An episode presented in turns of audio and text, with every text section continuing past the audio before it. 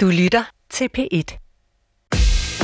Danmark myldrer med iværksætteridéer, men hvor mange er på vej til at blive en rigtig god forretning? Det er altså ikke bare med, at man skal lave en, en app, og så bliver du milliardær dagen efter. Det her er programmet Booster med værterne Mads Peter Vejby og Trine Hansen. De to er selv iværksættere og kender både til skåltaler og fiaskoer fra deres egen vej ind i branchen. Fordi man kan jo sagtens have sat pilen den helt forkerte vej fra starten af. Værterne trækker på deres erfaringer og deres netværk, når de i Booster rækker ud og hjælper iværksætterne med det næste skridt mod succes. Dagens unge iværksætter står med en stor opgave, der er helt ny for hende. For at være helt ærlig, så aner jeg faktisk ikke, hvad man gør. Man skal vide alt og ved ingenting, og der er så meget at tage fat på. I dag er det mig, der er vært, Mads Peter Vejby. Og mit løfte til de mennesker, der kommer herind, det er, at jeg giver dem min ærlige og uforbeholdende mening omkring deres produkt eller omkring deres idé eller den proces, de står midt i. Jeg har kun én agenda, og der er at hjælpe dem så godt som muligt videre herfra, sådan at vi kan give deres virksomhed en boost, og de kan blive en kæmpe succes. Dagens iværksætter, hun hedder Sofie Hust, og øh, hun er helt ny som virksomhedsejer. Og øh, jeg vil sige, jeg er faktisk allerede nu imponeret over det gå på mod og det drive, hun har vist. Sofie, hun vil gerne holde sig slank, og øh, hun faldt et øh, hjælp til det under et ophold i Australien. Og øh, det gjorde sådan set, at hun fik ideen til at starte sin egen virksomhed med at lave nogle sunde og mættende produkter, og det vil hun gerne være med til at udbrede i Danmark. Og nogle af de udfordringer, som Sofie hun står med, det er, at øh, hun skal til at sælge sit produkt. Hun skal i gang med noget øh, kold canvas, og det er blandt andet noget af det, jeg skal prøve at hjælpe hende med her i dag.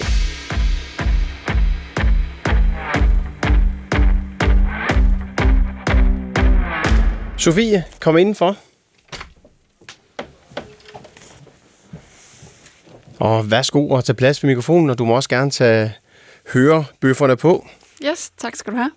Ved du hvad, øh, Sofie? Jeg vil øh, give dig to minutter til at fortælle om din virksomhed, hvad det er, du laver, og hvad det er for nogle udfordringer, I står med. Og tiden starter nu. Yes, tak. Jamen, øh, det er mig, der er Sofie, og jeg er stifter af Smart Makro. Smart Makro er en ny fødevarevirksomhed, der har udviklet et helt nyt koncept, hvor omdrejningspunktet er, at hver af vores produkt som minimum enten indeholder 50% mere protein eller 50% færre kalorier, uden at gå på kompromis med smagen. Jeg fik den her idé i februar 2020, og har siden da øh, været i gang med at udvikle, udvikle første produkt sammen med en producent i Italien. Første produkt det er en proteinpasta. Det er altså en pasta, der indeholder 90% mere protein end almindelig pasta – og det er altså uden at gå på kompromis med smag og konsistens, så det vil sige, at ja, det smager som ægte italiensk pasta. Den her pasta den er nu klar til markedet, og jeg skal tage i gang med at sælge ind hos Detail, øhm, så vi kan få den her proteinpasta ud på hylderne og ind på webshops. Og sideløbende med det, jamen, så er jeg i gang med at udvikle næste produkt, som er en protein pesto. Øh, jeg har teamet op med et Teknologisk Institut. Øh, vi er i gang med at skrive en ansøgning til InnoBooster, som er den her iværksætterfond, hvor man kan søge om økonomiske midler, øh, hvis man har et øh, nyt innovativt produkt, som man gerne vil have øh, færdigudviklet. Så øh, det er lidt det, jeg er i gang med lige nu, og så øh, jeg glæder mig bare til at se, hvad fremtiden den bringer. Fedt. Og tak for den præsentation. Du brugte halvandet minut, så det er dejligt, at du overholder tiden, Sofie. Allerførst, jeg tror lige, vi skal gøre klar. Du siger, at du laver en pasta, som indeholder 90% mere protein. Og nu for de af lytterne, som ikke går super meget op i fødevarer, kan du så ikke lige prøve at sætte ord på, at en normal pasta, det er noget med, at det er næsten udelukkende af kulhydrater, den består af. Er det ikke korrekt? Jo, altså en normal pasta per 100 gram er der cirka 64 gram kulhydrat, øhm, og så er der sådan 11 gram protein. Din pasta indeholder hvor meget, siger du? 21 gram protein per 100 gram. Godt. Så der er altså væsentligt mere protein i den, og mindre kulhydrat i pastaen, og dermed er den lidt sundere og gør, at man ikke tager så meget på i vægt. Ja. Er det korrekt forstået? Ja, det er det. Sofie, jeg har ikke øh, fået frokost i dag. Jeg havde sådan set uh, glædet mig til, at du tog en pastaret med til mig. Hvor er den henne? Jamen, det kan jeg da godt forstå, at du spørger om. øhm, pastaen er faktisk ikke kommet øh, til Danmark endnu. Hvor lang tid vil der gå, før du egentlig har et øh, produkt hjemme i Danmark, som du kan køre ud og få solgt? Der går faktisk kun en uges tid, hvis at øh, alt går som planlagt. Øhm, der får jeg det første parti hjem, og så er jeg faktisk allerede i gang med at bestille næste parti, som kommer om en måneds tid. Øhm, og så er det jo alt afhængig af, hvor interesseret detail er i produktet i forhold til, hvor meget jeg skal bestille hjem, og hvor hurtigt det kommer ud, og hvor det kommer ud. Hvordan ved du, der er marked for det her? Jamen det gør jeg, fordi at jeg har oplevet det være en øh, succes nede i Australien. Øhm, jeg var i praktik dernede i forbindelse med mit studie for to år siden, hvor jeg opdagede, at de havde en masse fødevarer dernede, som vi ikke har herhjemme. Øhm, jeg blev overrasket, da jeg gik ind i supermarkedet og så, at de havde lange gange, hvor at der var propfyldt med proteinrige fødevarer og øh, kage med 100 kalorier per styk. Altså, jeg har altid gået op i sundhed og træning, så øhm, det, var jo, det var jo dejligt for mig, og jeg blev storforbruger af de her produkter, og ja, da jeg så kom hjem til Danmark igen, så følte jeg jo virkelig, at det manglede. Og det var egentlig lidt det, der fik mig til at starte hele den her proces og idé om at opstarte Smart Makro. Og hvordan ligger du prismæssigt sammenlignet med sådan en, en gængs pasta? Den kommer til at koste, øh, eller det kommer til at koste 25 kroner for en pakke pasta. Øhm, men, hvad er normalprisen for en pakke pasta? Er det 10 kroner, eller hvad er det? det? Jamen igen, det, det svinger mig meget alt efter, hvilken slags pasta det er, fordi du kan jo selvfølgelig få den helt billige til mellem 5 og 10 kroner for en pose. Så kan du få øh, linse- og kikærtepasta, som ligger på samme prisniveau som min, og så kan du selvfølgelig også få øhm, rigtig lækker kvalitetspasta fra Italien, som ligger måske på sådan, ja, 18 kroner per pose. Okay, så du er et uh, high-end produkt, det her. Det er altså op og, og sammenligne prismæssigt med luksuspasta fra, fra Italien af. Ja. Godt. Hvad er dine tanker omkring den her virksomhed? Nu er du lige startet op, du har lige fået dit CVR-nummer, du har ikke engang sat en hjemmeside op endnu, du har lavet en Facebook-side, du har noget Instagram. Hvordan ser det her ud om 10 år? Drømmen er jo selvfølgelig, at det kommer ud i alle de danske supermarkeder, så det bliver tilgængeligt for enhver. Jeg har jo en drøm om, at det kan have sin egen lille sektion eller egen gang ude i supermarkederne, hvor man ligesom ved, okay, når man går herhen til den hylde, jamen, så er der smart makrosprodukter, som er beriget med protein og som øh, har færre kalorier. Sofie, det var rigtig spændende at høre om din virksomhed og høre om uh, dine visioner for virksomheden. Jeg kunne også godt tænke mig at vide lidt mere om dig selv. Uh, det jeg ved, er, at du er 25 år, og så er du uddannet socialrådgiver. Og så tænkte du, at nu skulle du være iværksætter inden for fødevare. Hvordan uh, kom man derfra?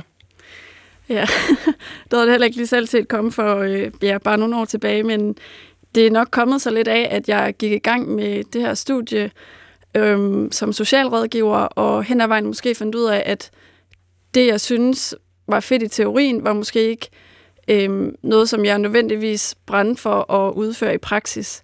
Øh, så jeg tror, sådan, da jeg havde et år tilbage i studiet, så blev jeg egentlig ret meget i tvivl, om jeg var i gang med det rigtige, og så kom det egentlig bare helt naturligt i forbindelse med, at der kom corona, og så har man lige pludselig ekstra god tid, og så begyndte jeg jo at tænke over, hvad er det egentlig gerne, jeg vil.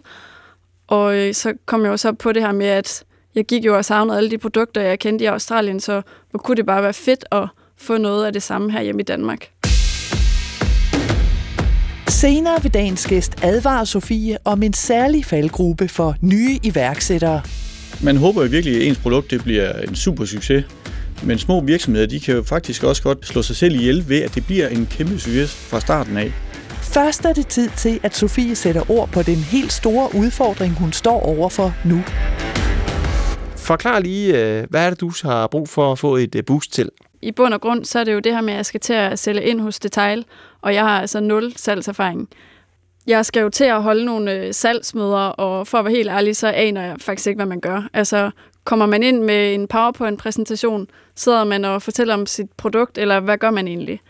Øhm, derudover så tænker jeg, at der sikkert også kommer noget i forhold til nogle kontrakter, der skal udformes. Øhm, der kommer sikkert til at være noget med nogle betalingsbetingelser. For eksempel ved jeg ikke, øh, får du øh, pengene for dit produkt med det samme, at din forhandler får produktet, eller får du det senere, eller ja, hvordan fungerer det egentlig? Og så tænker jeg også, der bliver noget i forhold til lærerstyring. Altså, jeg vil jo nødig komme til at, øhm, at sælge for meget af mit produkt, og så lige pludselig stå indtil jeg ikke engang har det på lærer. Det lugter lidt af, af, af kold canvas. Spændende udfordringer, du står med. Allerførst vil jeg sige, jeg har ingen øh, hvad hedder det, erfaringer med at sælge til dagligvarevirksomheder. Jeg har dog noget generelt erfaring, men jeg har faktisk en, øh, en rigtig god kammerat, som har rigtig meget erfaring med at sælge til dagligvarer. Men inden vi lige skal høre ham, hvad hans øh, take er på din problemstilling, så har jeg nogle, kan man sige, generelle erfaringer og råd, jeg lige vil give dig. Til at starte med omkring øh, salget, jeg vil sige, at øh, du skal tage og analysere den her købsbeslutningsproces. Hvem er influenter? Hvem træffer beslutningen? Hvem er det i bund og grund, du skal tale med i de her forskellige fødevarebutikker? Det foregår i alle organisationer, og det er mere tydeligt i store organisationer, fordi de er ligesom skemalagt. I mindre butikker, dagligvarebutikker, der er der også nogen, som, som ligesom, kan man sige, måske har en indflydelse på, hvilke produkter skal vi tage, men der er en, der tager en beslutning i det. Så det skal du gøre dig op fra start af, sige, hvem er det, jeg skal ud og have fat på. Det er altså super vigtigt. Hvad for en præsentation skal jeg lave? Ved du hvad, du skal lave en, der er så kort og præcis som muligt. Du gjorde en fin præsentation i starten, hvor du brugte halvanden minut på at fortælle din virksomhed. Det behøver ikke at være ret meget længere. Folk har travlt i dag, og der er ikke noget værre, at man kommer ind øh, til et møde, og så starter de op med at vise en eller anden fem minutters film omkring deres virksomhed, der er fotograferet med en drone, vi skal sidde og se det og vente på det. Så øh, gå øh, hårdt og kontant til dem, giv dem nogle, øh, nogle øh, USP'er, altså Unique Selling Points, sige, hvorfor er det, at vi skal have øh, Sofies øh, pasta ind i sortimentet, i stedet for de andre pastaer, der er på, på hylden derinde. Og så er der jo det her omkring øh, kontrakter, aftaler og øh, betaling af varer osv., og, og øh, Ja, man vil jo selvfølgelig altid gerne, når du sætter noget til nogen, så have pengene up front, og de vil nok gerne have lov at vente med at betale til senere og så videre. Øh, jeg tror, du bliver nødt til igen på med detektivarbejde, prøv at ringe til nogle af de her øh, virksomheder, som typisk sælger varer ind til mindre købmandsbutikker, og så prøv at kigge, hvad er det egentlig for nogle øh, leverandører og betalingsaftaler, de har, og så prøv at lægge dig op af dem, fordi så er det noget, de kan forholde sig til. Øh, og øh, jamen, så gør det lokalt til at starte med, for så kan du måske bedre prøve at følge op på det, og prøve, øh, at det tager sig rigtigt ud.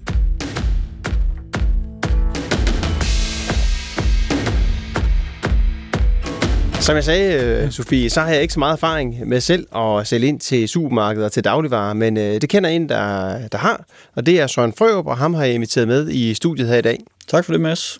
Og øh, for lige at sætte nogle ord på Søren, så er han Senior Technical Sales Manager hos KMC i Brande, og det er noget med, at de producerer øh, og stivelse, og så ved jeg også, at øh, du tidligere har været involveret i en øh, del startup-virksomheder, blandt andet inden for fødevare, og blandt andet også noget med, og, øh, som havde nogle udspring fra Australien af. Så derfor så tænkte jeg, at du kunne være den helt rette til at give øh, Sofie et øh, boost i den rigtige retning, og give ham nogle gode råd, hende nogle gode råd og vejledning. Jamen det er rigtigt. Jeg har, har kan man sige, været igennem det, det hele, som øh, Sofie øh, står over for nu jo, og kender en masse af de der udfordringer. Og jeg vil starte med at sige, at jeg virkelig hatten den af for dig, Sofie, at du har startet øh, inden for fødevare, øh, fordi det er nok en af de sværeste områder at være iværksætter indenfor. Øh, der er, som du selv har oplevet, en masse, masse regler, man skal forholde sig til og efterleve. Øh, men når man er kommet over den hurdle med alle de her regler og får styr på sin label og så videre, øh, så kommer det næste, øh, som jeg kan forstå, at din udfordring kunne være øh, med hensyn til salget. Ja, for Sofie, hun står nu og har nul salg, og hun skal ud og, og sælge. Hvordan skal hun gribe det an? Altså, jeg tror, det er vigtigt, at du får dine produkter, den, du er den, der kender dit egen produkt allerbedst, og du brænder for dine produkter, kan jeg føle på dig. Og, og det er vigtigt, at du får den her øh, begejstring videre til øh, den, der modtager budskabet. Øh, og det er selvfølgelig, man skal finde de der USP'er, der er på ens produkter i forhold til det, der er i markedet i øjeblikket. Hvordan positionerer du dig i forhold til, at der findes andre øh, helselignende produkter? Og hvad gør det, at dit produkt netop er enten mere sundt eller bedre? Og jeg kan forstå, at du øh, kører på, at det skal være en god smag. Og jeg tror, det er faktisk rigtig vigtigt. Øh, fordi inden for fødevarebranchen kan man lave nok så sunde fødevarer, men hvis de ikke smager godt, så køber kunden det en gang, fordi det er sundt. Næste gang, så køber de det ikke. Og sådan er det bare. Er der noget af det, Søren siger, du øh, kan tage til dig, eller noget, du kan genkende til med nogle af de udfordringer, du, øh, du har stødt på allerede nu? Det er der helt sikkert. Altså, øh, øh, det her med, at smagen, det er ligesom det, der skal være min USP. Det, der gør mit produkt særligt. Øh, jeg ved i hvert fald også selv, at der findes en masse produkter derude, som appellerer til, at de er sunde, men når du så først smager dem, jamen, så er det faktisk sjældent, du går ned og køber dem anden gang, fordi det smager bare ikke, øh, som man måske lige havde håbet på. En af de udfordringer, jeg har stået over for, øhm, hvis jeg for eksempel gerne har vil tage mig, er, at jeg har kørt en restriktiv diæt, øhm, hvilket også har virket i den periode, det nu har varet. Øhm, så har jeg tabt mig lidt, men efterfølgende, så har jeg jo egentlig savnet alt det mad, som jeg synes smager mega lækkert, og det, som jeg er vant til at spise. Og så er det, man kommer til at overspise af det, og så tager man måske det hele på igen, og endda nogle gange mere til. Øhm, så det er derfor, at jeg virkelig, øhm, virkelig gerne vil udvikle nogle produkter, som kombinerer det her med, at det er sundere, men som også samtidig smager rigtig godt. Men altså øh, virkelig få, få, få skrevet ned, som jeg hørte Søren siger, hvad er det, der gør dit produkt unikt? Hvorfor skiller det sig ud i nogle klare, let forståelige budskaber? Ikke kun til ham, der skal indkøbe det, eller hende, der skal indkøbe det for, for fødevarebutikken, men altså også for kunderne, så de kan se, det er simpelthen derfor, jeg skal have øh, den her pasta. For mit gæt er, at du har ikke råd til at gå på tv lige fra dag der og fortælle hele Danmark om, hvor fantastisk dit produkt er, og hvorfor de lige skal købe det. Så det er vigtigt, at de ser det første gang, de møder det. En anden ting, som øh, du nævnte også, øh, og det var lidt omkring det her, hvornår skal du have dine penge, hvornår skal varen leveres osv., og øh, ja, mit råd, det var at sige, øh, prøv at kigge på, hvad de andre gør, og så gør noget tilsvarende, fordi så bliver det ikke stillet så mange spørgsmål. Øh, og det ved jeg ikke, om, om du vil prøve at sætte et ord på, Søren, om øh, hvad, hvad din øh, idé er til det, og hvordan du har oplevet den måde, man har håndteret leverings- øh, betalingsbetingelser, når man kommer ud som øh, ny iværksætter til et øh, supermarked eller en fødevarebutik. Altså jeg vil, jeg vil sige, at det er helt klart en af de steder, man skal passe lidt på. Øh, som øh, nystartede iværksættere, så er der meget få, der har en, en stor pengetank bag ved sig. Øh, og det, man håber jo virkelig, at ens produkt det bliver en super succes. Men små virksomheder, de kan jo faktisk også godt øh, slå sig selv ihjel ved, at det bliver en kæmpe succes fra starten af. Hvis du har nogle betalingsbetingelser, for eksempel hedder tre måneder øh, fra din øh, kunde af, og du så leverer en palle til dem først, og så øh, jamen, den bliver solgt på en uge, så bliver du simpelthen så glad og siger, nu skal vi have noget mere varer hjem, og så bestiller den samme kunde to paller, og så er de solgt efter 14 dage. Så tænker jeg, det her det er simpelthen fedt. Problemet er, at på et eller andet tidspunkt, så render du hurtigt tør, tør for, for penge og købe varer for ved din leverandør. Og øh, kunden har jo stadigvæk ikke betalt for den første palle, de har købt. Og det er faktisk dine penge et eller andet sted, de betaler dine varer med, fordi de har jo tjent dem. Så man skal, hvis man ikke har et stort cashflow, så er det vigtigt, at man kommer i gang på en fornuftig måde, uden at vækste alt for hurtigt. Øh, ellers kan man faktisk simpelthen rende tør for, for cashflow, og den kæmpe succes, man håber på, det er faktisk ved at, at dræbe en selv. Noget af det, du kan gøre, det er, at hvis du sælger noget til en butik med, med kan man sige, 14 dages kredit, hvis du så kan få 30 dages kredit hos øh, din leverandør, og så der måske er en uge 14 dages forsendelse på produktet, så kan du måske øh, trække den ind på, øh, på, på den måde, ved at du faktisk får din leverandør i sidste ende til at øh, finansiere for varerne ude i butikkerne. Så mm. det er sådan nogle ting, øh, jeg vil sige, du skal prøve at arbejde med for at få det her til at hænge sammen, uden at du skal ind og, som Søren siger, have en kæmpe stor øh, bankfinansiering bag dig for at få det her til at lykkes. Det giver rigtig god mening. Øhm, lige nu er jeg også i gang med at arbejde meget med mit øh, likviditetsbudget, hvor jeg kigger på, jamen, øh, hvilke udgifter regner jeg med, der kommer, og hvilke indtægter håber jeg på, at der kommer. Altså, jeg har jo selv øh, stået i den situation. Nu er Sofie jo så heldig, at hun har øh, tre års holdbarhed på hendes produkter. Jeg importerede nogle øh, friske krydderurter fra Australien med syv ugers holdbarhed. Øh, så kan du selv forestille dig, hvilket stress man har der. Øh, først skal jeg have produkter hjem, det tog 14 dage fra Australien, og så har du fem uger tilbage, inden produkterne i princippet skal smides ud. Ikke? Og jeg har stået i en situation, hvor jeg faktisk håbede på, at jeg ikke solgte flere produkter, fordi jeg havde ikke flere penge til rådighed. Øh, og det er jo en mærkelig situation som værksætter at stå og håbe på, at nu køber de ikke flere varer. Fordi det lige kører på kanten af balancen på, øh, hvornår øh, får jeg penge ind fra den første, til jeg kan bestille nye varer igen. Og de mindre butikker, som I har været inde på før, de har altså normalt meget kortere betalingsbetingelser, eller hvad hedder det, kreditbetingelser. Øh, så derfor er det en god idé at arbejde den vej, og ligesom opbygge virksomheden, og opbygge en, en, en, øh, et cashflow i virksomheden, inden man går i krig med det store, hvis man overhovedet skal gøre det i princippet. Det, det kommer meget an på, hvordan du vil positionere dig i markedet, og, og hvad dine mål er selvfølgelig. Hvordan synes du, øh, Sofie skal gribe det her salg an? Hvor synes du, hun skal starte med at få afsat øh, sine produkter? Altså personligt, der vil jeg nok starte i, i nogle specialbutikker, nogen, hvor der har fokus på det her øh, forbedrede øh, health perspektiv, eller hvad det man kalder, øh, og hvor de måske også har lidt mere passion inde over det, end bare hardcore business. Øh, de store supermarkedskæder, det er simpelthen bare ren business. Sofie Hust drømmer om at fylde de store supermarkeders hylder op med Smart Makros produkter. Men den drøm er gæsten i Booster i dag, Søren Frørup, ved at tage luften ud af. Søren, det synes jeg var lidt interessant. Altså, Sofie vil meget gerne ud i supermarkederne og se mm. en specialafdeling, når man går ned i, i, øh, i, i Irma og magasin, og så står du her og siger, at hun ikke skal sælge til supermarkeder, men hun skal sælge til, til helsebutikker osv. Mads peger senere på flere mulige faldgrupper, som Sofie skal være opmærksom på. Men først gælder det altså om at vælge de rigtige kunder. Altså, Sofie, hvad hov, det er jo lidt en mavepuste, det her. Hvordan føles det? Mm-hmm. Jamen, øh, nogle gange så har man jo bare brug for, at der er nogen, der fortæller en, som det er. Men øh, ej, jeg, jeg, jeg er meget enig i, at jeg skal starte småt, men jeg drømmer stadig stort, og jeg er sikker på, at det nok skal lykkes at komme ud i supermarkederne. Sofie, nu øh, har vi Søren herinde, og han er her nogle øh, få minutter endnu. Er der noget, du ligesom føler, han ikke har svaret ordentligt på, eller han er undvidet lidt, eller du står med en, et tvivl omkring, du gerne vil have udryddet, før vi siger farvel til ham? Ja, jamen øh, noget af det, jeg måske godt kunne tænke mig at få uddybet lidt, er helt lavpraktisk, hvordan man øh, agerer, når man kommer ind i sådan et øh, salgs, til sådan et salgsmøde.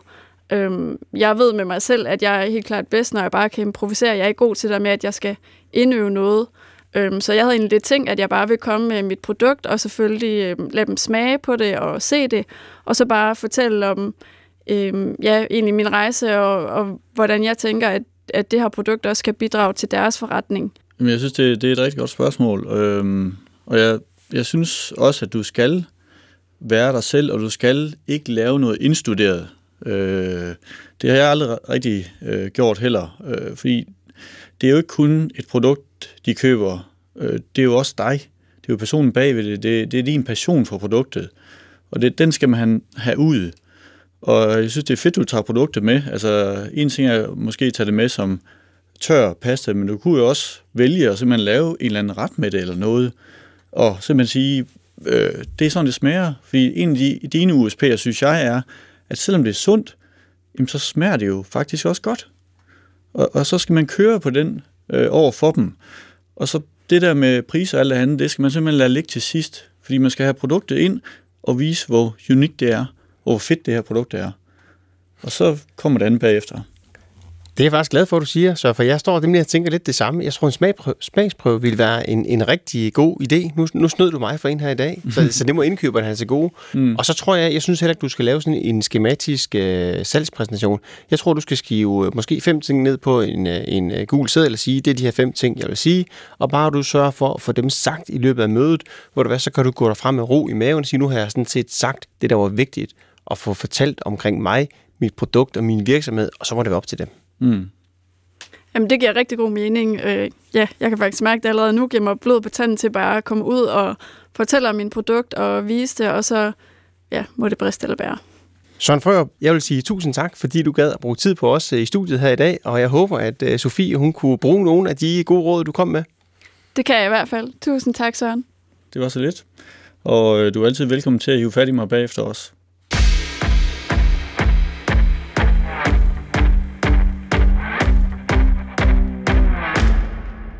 Sofie, nu har vi kigget på dine store udfordringer, og vi har fået lidt øh, hjælp undervejs til at forhåbentlig kunne hjælpe dig med at få dine produkter ud i butikkerne. Og så ved jeg også, at du har overvejet lidt at få nogen med ind i forretningen til at tage noget af slæbet øh, for dig. Og jeg ved, at øh, der har allerede været en investor, som har henvendt sig til dig. Kan du prøve at sætte et ord på det? Ja, jamen, øh, for at det ikke skal være løgn, så har jeg faktisk fået et par henvendelser fra øh, nogen, der godt kunne tænke sig at investere i smart makro, og det bliver man jo selvfølgelig mega beæret over, og det var, ja, det var godt nok vildt begge gange, fordi at det føler jeg virkelig er det største skulderklap, du kan få, at der er nogen, der synes, det er så god en idé, at de faktisk er villige til at smide deres penge i det. Øhm, men når det så er sagt, så synes jeg også bare, at det er en enorm svær beslutning at tage, fordi det er meget tidligt i processen, og der er ikke rigtig nogen, der ved, hvor det her det øh, fører hen, og hvad det bliver til. Så vil man allerede nu afgive procenter, og i så fald, så er der også en kæmpe proces bag det. Hvad værdi ansætter man det til? Hvor mange procenter skal jeg af med? Hvor meget øh, vil de investere? Jeg kan i hvert fald mærke for mig, det er svært at, øh, at skulle afgive, hvad skal man sige, øh, du er bange for at afgive lidt kontrol med, med ja. firmaet. Ja, Jamen, jeg kan godt følge dig. Og nu er jeg jo også investor i dag, og jeg vil selvfølgelig også gerne, øh, kan man sige, have en så stor ejerandel så billigt som muligt. men så vil jeg også sige, at det er super vigtigt for dig, at uh, du føler, at det er din virksomhed, det er dig, der driver den videre, og du beholder dit drive i virksomheden. Jeg tror, øh, det er for tidligt for dig at tage en investor med ind, med, kan man sige, det stadie, du er på nu der er mange muligheder. Nu ved jeg ikke, hvad finansierings øh, du har for din virksomhed, men der er mange muligheder, du kan søge, og du kan søge nogle vækstlån igennem Vækstfonden osv. Jeg synes, du skal prøve at udtømme de muligheder først, og jeg er sikker på, at øh, din bank også vil låne dig nogle penge i en øh, rimelig størrelse. Der er jo også andre måder at kan man sige, få finansiering på, og noget kunne være måske en lidt højere pris hos din, øh, din leverandør mod at så få en længere betalingsfrist, og det kunne måske være med til egentlig at få finansieret virksomheden. Når det så er sagt, så synes jeg, at øh, jeg kun har været beriget af at have investorer og partner med i alle de firmaer, jeg har været involveret i. Men du skal gå meget op med, om det er kloge eller dumme penge, øh, folk de kommer med. Er dem, der vil investere, er det nogen, der egentlig bare er træt af, at de betaler negativ rente i banken, og så vil de give dig nogle penge, du kan lege med? Eller er det nogle mennesker, du kan spare med? Er det nogle mennesker, der kan berige virksomheden, berige dig, gøre dig til en dygtigere iværksætter, hjælpe dig, når du kommer ned i en, øh, en, en, en, en krise, og ligesom trække dig op? Så det skal du også prøve at kigge på, når du tager, øh, tager en investor ind, om, om det er bare for pengenes skyld, eller det også er en, der kan bidrage til den her virksomhed. Ja, jamen, det er helt sikkert også nogle overvejelser, jeg har gjort mig, fordi at man kan sige, når det er en nyopstartet virksomhed, så er det jo ikke, fordi der er nogen, der smider øh, en million kroner, i hvert fald ikke i min virksomhed. Øhm, så det er også meget vigtigt for mig, at de penge, der så bliver investeret, det er fordi, at man rent faktisk har en interesse i produktet og i konceptet, og at jeg ligesom kan få noget hjælp og noget sparring i forhold til øh, ja, de problematikker og situationer og udfordringer, der nu engang vil opstå, som der jo gør. Du kan få en, øh, kan man sige, meget bedre værdiansættelse, hvis du lige kommer over den første hurdle, du får skabt noget selv, du viser, at du godt kan styre det her lag, og at øh, du ligesom er den her enmandtager, man gerne vil købe ind i, og så øh, skal en, øh, en investor komme med nogle penge til, at du ligesom kan udbygge forretninger, og måske få ansat øh, flere folk til at styre laget, en til at styre marketing, og måske en, øh, en sælger til at, at, at dække nogle områder, du ikke selv kan, kan køre ud til. Ja, men det er jeg rigtig glad for, at du siger. Det er helt sikkert et råd, jeg vil tage med herfra. Øhm, det, giver, det giver super god mening. Sofie, øh, jeg har en mission med det her program Booster, og det er, at øh, dem, jeg får i studiet, jeg vil gerne have, når de går herfra, så øh, to ting. Et, jeg har sagt øh, min ærlige mening til dem. Det var den ene. Og den anden, det var, at øh, de føler, de har fået noget med herfra, de kan bruge. Hvordan er din oplevelse? Jamen, jeg er rigtig, jeg er rigtig glad for, øh, for alle de råd, øh, som både du og Søren er kommet med. Det er bestemt noget, jeg øh, kan tage med mig og bruge. Øhm, særligt det her med, som Søren også nævner, at når jeg går ind til salgsmøder, jamen, så er det egentlig vigtigt, at jeg bare er mig selv, og jeg ikke kun præsenterer mit produkt, men også øhm, historien bag, og øh, mig som iværksætter, og viser, hvad det er, jeg brænder for. Og så er jeg også rigtig glad for øhm, de råd, jeg har fået i forhold til kontrakter, at jeg kan prøve at tage fat i nogle mindre købmænd og øhm, ligesom finde ud af, jamen, hvad er kutumen, så at, at jeg ikke kommer med alle mulige betingelser, øhm, som ikke er gængse, når nu jeg skal til at sælge ind hos Detail. Men det er jeg rigtig glad for at høre, at øh, du tager noget med herfra, og øh, jeg håber, at du får stor succes, og at jeg, når en gang skal i, i Rema eller Netto i GU, at jeg så finder øh, din pasta på hylderne. Tak, det håber jeg også. Det var super spændende at øh, høre Sofies historie, og ikke mindst at møde hende i dag. Virkelig en øh, pige med ben i næsen og fantastisk drive. Og så elsker jeg personligt de her, kan man sige, jomfruelige iværksættere, der kaster sig ud i deres første projekt, har en drøm, har en idé, har en ambition, og bare har absolut nul viden, og bare prøver sig frem, og så lykkes med det i små øh, bitte, bitte bid af gangen. Det synes jeg er super fedt at opleve, og jeg håber, at vi kommer til at se mere til hende og hendes produkt i fremtiden.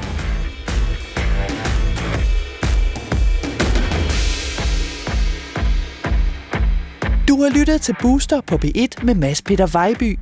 Han og Trine Hansen møder på skift en iværksætter for at give vedkommende et boost og bringe virksomheden og den gode idé videre. Hvis du selv er iværksætter og kunne trænge til et boost og at sætte friske øjne på de udfordringer, du står med, så skriv til os på booster.dr.dk.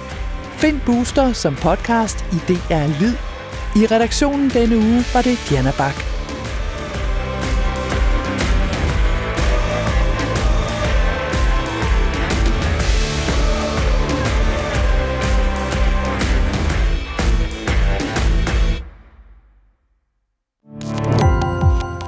Gå på opdagelse i alle DR's podcast og radioprogrammer. I appen DR Lyd.